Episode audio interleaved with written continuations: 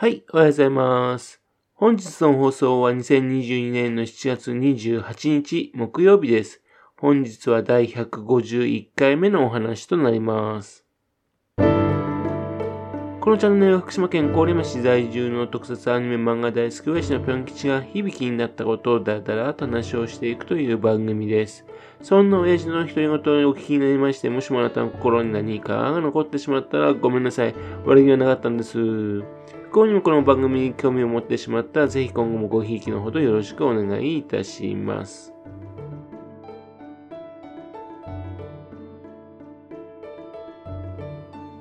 2019年にですね、レイリっていう作品がですね、第3回斎藤隆夫賞を受賞したんです。斎藤隆夫賞って何かっていうとですね、斎藤隆夫さんがね、劇画っていうのを説明するときですね、役割分担をして作ったものを劇画と言うんだっていうふうに言うんですね。劇画っていうと、いわゆるゴルゴ13みたいなね、なんか線が多くてね、リアルな絵をね、えー、それは劇画って思いがちなんですが、そうじゃないって言うんですよね。ストーリー考えてる人というと、あと絵を描く人、ね。そのような感じで分担性でね、作品を作っているものを劇画って言うんだって言うんですね。手塚治虫さんみたいにね、ストーリーも絵もね、描けるっていう、そういうような天才的な方っていうのは非常に少ないわけでね。ですんで、こういうふうに分業制すべきじゃないかってことなんですね。というわけで、その分業になっている作品について、えっ、ー、と、賞をあげましょうっていうのが、この斎藤隆夫賞なんですね。で、そのさっき言ったレイリっていう作品ですが、ストーリーがね、岩脇仁さんなんです。岩脇仁さんというと、ね、寄生獣だとか、ヒストリエだとかね、まあ、自分なんか七夕の国なんかが好きなんですよね。こういった名作を残している漫画家さんです。そして、絵を描いているのが室井大輔さんなんです。で、その室井大輔さんですけどもね、会津出身の漫画家さんなんですね。このレイリーですけどもね、月刊少年チャンピオンに連載されたものです。戦国末期、武田の敗残編を追う織田の首狩り隊の巻き添えを食って、11歳で全ての家族を失った主人公の少女レイリー。岡部という武将に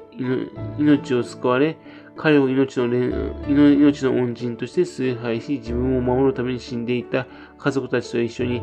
いつか誰かのためとして、えー、死にたいと思うように、死にたがりの少女として、剣の腕を磨きながら育っていくと。そして、武田信勝の影武者としての生活が始まるというお話です。このレイリーっていうのはですね、実を言うと実在の女性らしいんですよ。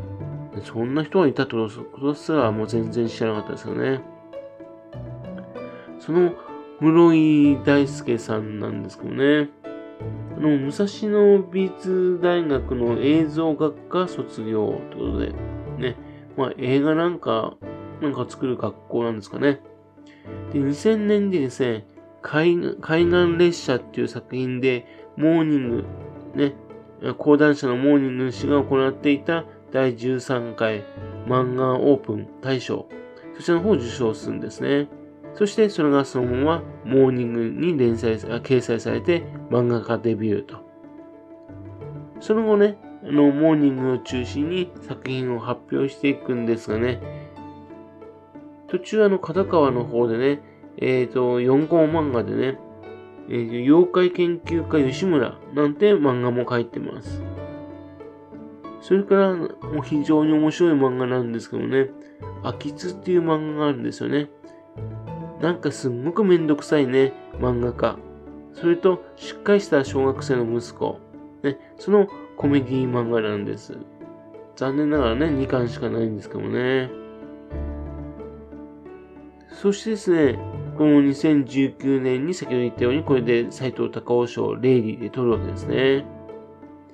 で、この連載してる最中にですね、自分も実を言うと漫画の原作者を始めるんですよ。レイリーがね、小学館だっていうので、えー、連載うんと、あ、レイリーがね、えー、月刊少年チャンピオンっていうんで、秋田書店じゃないですか。というわけで、えっと、他の雑誌にね、えその、連載しちゃうとまずいよねってなりましたんで、ペンネームをね、別な名前にしちゃうんですね。それが沢田新沢田、沢田真ってお読みすればいいのかな？っていう名前でね、原作者となるんですね。で、岡山のね、えー、兼兼業主婦っていう設定にして、それで発表するんですよ。なんで岡山のね、兼業主婦なんていう設定になったりしたんでしょうかね。で、その漫画っていうのはね、バイオレンスアクションっていう漫画です。絵はですね、浅井蓮司さんです。浅井蓮司さんというとですね、あの、細田守監督の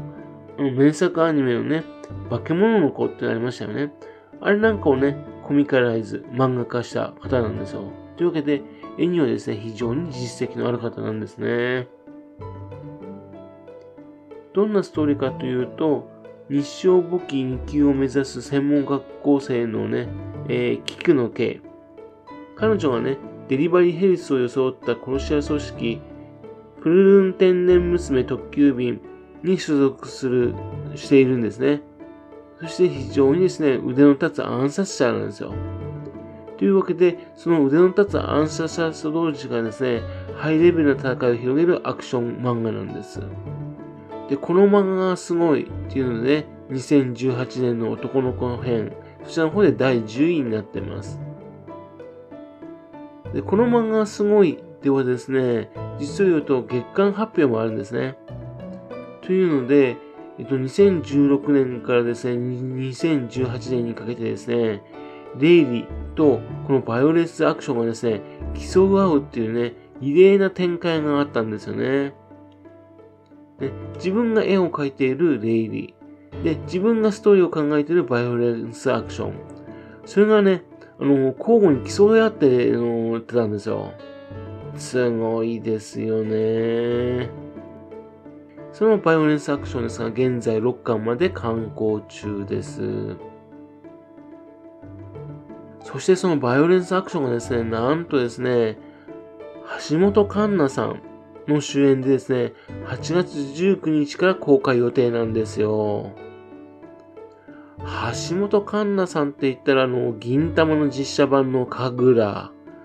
神楽様は告らせたい。ね、の四条か神楽。今日から俺はの劇場版で、ね、ヤンキーのね、えー、スケ版、ね、早川京子の役をやった方ですよ。またあと今年はですね、舞台の千と千尋の神隠し、ね、もう行ってまして、ちょっとね、コロナで非常に苦労されたみたいですよね。というわけで、その橋本環奈さんが主演というわけですからね、これはまあ大ヒット間違いなしですよね。さらに佐藤二郎さん、ね、だとかの岡村隆史さんも出るみたいなんですよね。というわけで、どんな作品なのかなと、ね、非常に映画を楽しみにしています。というわけでね、あの、会津出身の漫画家さん、ね、その方がね、考えたストーリーの漫画が